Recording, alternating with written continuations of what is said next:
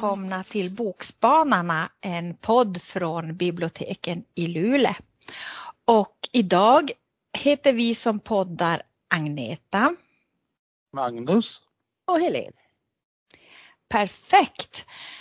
Ja, idag tänkte inte jag börja som jag gjorde förra gången utan då får någon av er börja, Magnus eller Helene. Jag kan börja men då kommer det bli lite sorgligt så ni får ha era näsdukar framme. Åh. Ja, du har prata... din redan Helene ser jag. Ja.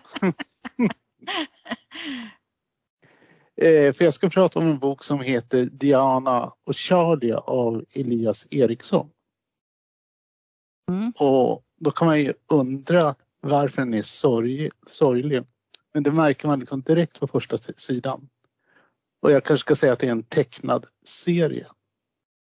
Och som börjar med ett förord där författaren då eh, konstaterar att det finns lyckliga homosexuella människor eller eh, hbtq-personer ska man väl säga. Men många av dem har liksom haft en ganska trasslig ungdom. Så det finns många eh, mörka historier att berätta. Och han hoppas på att han ska komma fram till lycklig någon gång. Men är inte i den här. Och det låter ju jättehemskt. -huh. Alltså jag kände hur jag kuvrade ihop mig och tänkte nu, nu kommer det. Men egentligen så är det en ganska realistisk hållen eh, ungdomsbeskrivning av då Diana och Charlie där Diana är transgender, vill byta kön till eh, kvinna och Charlie är obestämd. Alltså Charlie vet inte riktigt vad eh, hen är mm. och eh, betraktar sig själv som asexuell. Mm. Och egentligen är det inget större problem för Charlie. Det är snarare liksom omvärlden som har liksom det där trycket att det hela tiden ska ha någon slags form. Mm. Så är det ju. Jo. Eh, och Diana och Charlie de går då på gymnasiet och eh, um, eh, gås i liksom ett gäng som har hållit ihop ganska länge. Det finns liksom spår av mobbing och oförståelse. Men också kanske från de andra då den här känslan att bli nästan svikna när de här två personerna förändras. Alltså när de går från att vara något som de har känt till till att liksom bli något helt nytt. De festar ganska hårt. En stor liksom del av eh, handlingen utspelar sig på olika klippor och parkbänkar. Jag blir, får lite sådär kall i stjärten när jag läser den. Alltså de sitter utomhus, mm. de har supit, de gråter och det är långa liksom, diskussioner runt liksom, det här målet som de vill uppnå. Liksom, den här förändringen. Och jag måste erkänna, det var här någonstans som jag höll på att tappa boken. Men så kommer okay. ett porträtt då av Diana och hennes pappa.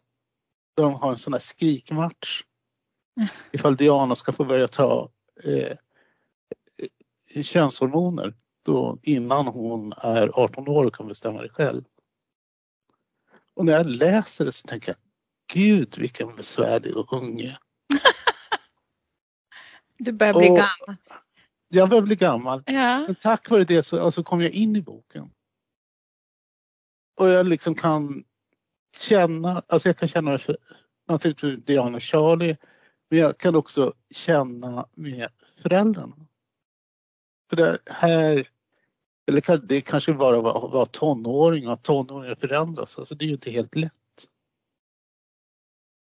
Och det som är besvärligt också då, det är ju liksom den här eh, att de, Diana och Charlie bygger någon slags rum som bygger på en total förståelse, en total acceptans av varandra.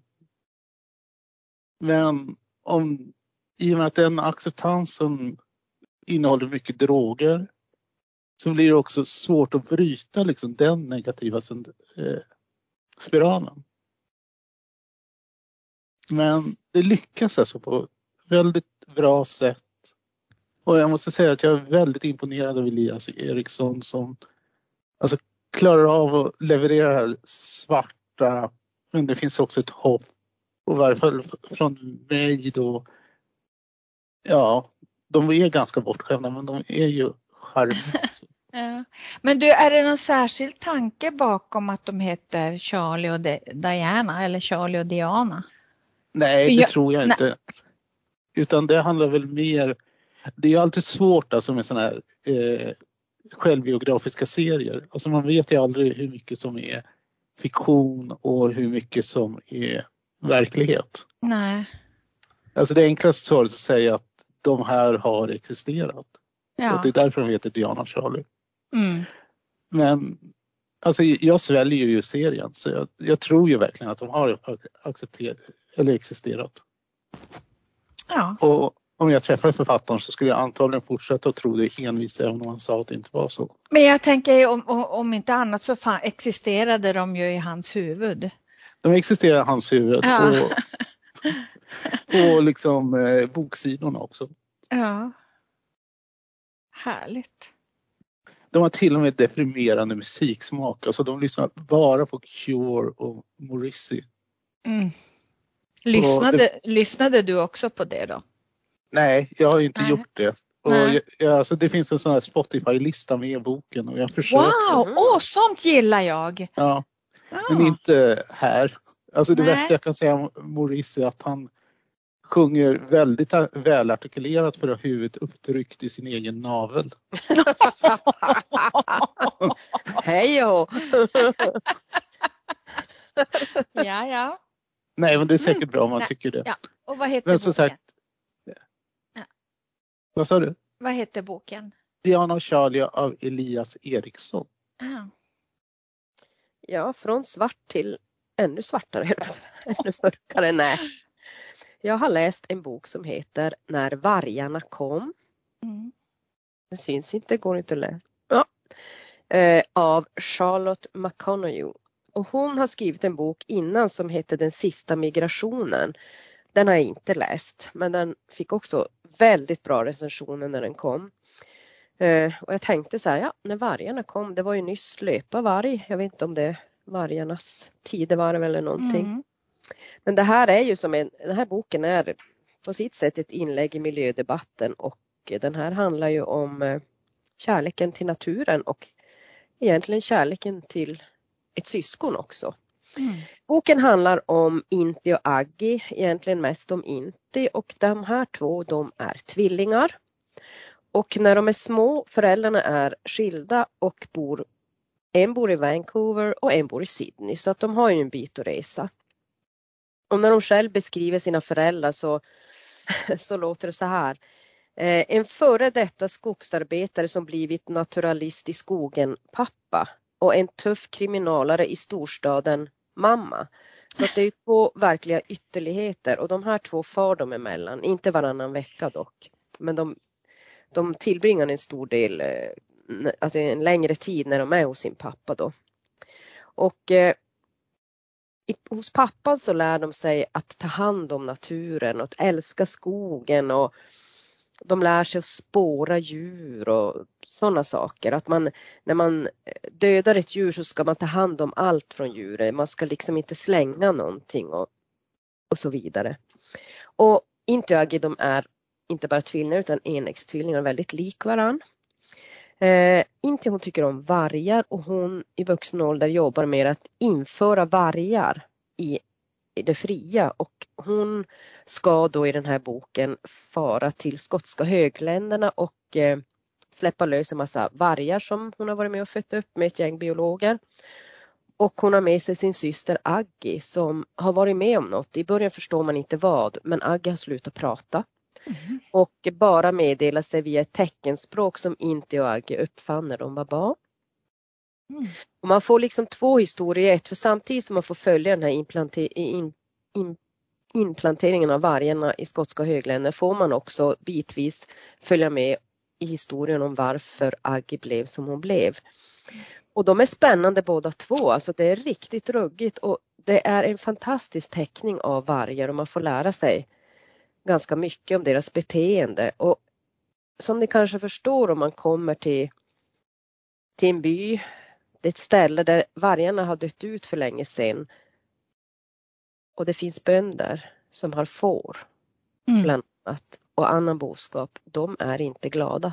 Många är ju fullständigt bananas på att de ska komma dit och släppa lös vargar. För vargar vet ju alla, de river ju människor och djur och de är ju mm. helt galna. Fast det är ju inte riktigt så. Men Nej. det finns, man känner liksom den här klaustrofobiska stämningen ibland när inte kommer. Alltså att, uh, att de här som liksom, uh, nu kommer hon den här och, och vad ska hända? Och vad ska hända? Jo, ja. hela byborna försvinner. Och tjot! Mm. Och naturligtvis är det vargarnas fel, tycker ju många. Ja.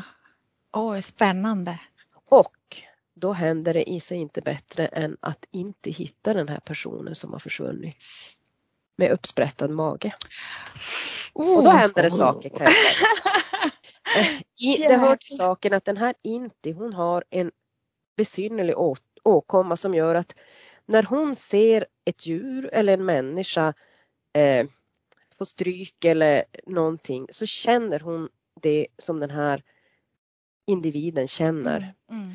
Så första gången hon upptäckte det, det när hon var hos sin pappa och han sprättade upp en kanin tror jag det var från buk till hals. Och då tuppade hon av, alltså hon kände ju det här. Oh, fy. Ja, så att hon, när det händer någonting så måste hon blunda snabbt så att hon inte ser vad som händer för då kan hon komma undan det här. Så att det finns många aspekter i den här boken och den, ja, jag, först tänkte jag när jag hade läst den, men gud, vad tycker jag egentligen? Den, den var väldigt eh, den var annorlunda och den var breathtaking, alltså verkligen så här huh. Och man kan inte liksom, det, det, är ingen bok som man snabbläser eller skummar sidorna eller ni vet så här.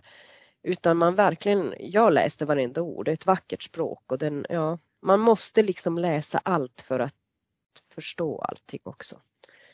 Helt fantastisk. Så nu måste jag nog läsa hennes första bok, Den sista migrationen. Men den här heter När vargarna kom av Charlotte McConaughey. Mm. Det lät ju riktigt spännande och intressant. Mm. Ja. Jag har också en väldigt speciell bok som heter Höga visan på Palermovägen och det är en debutant, Annette Bjergfeldt, som har skrivit den.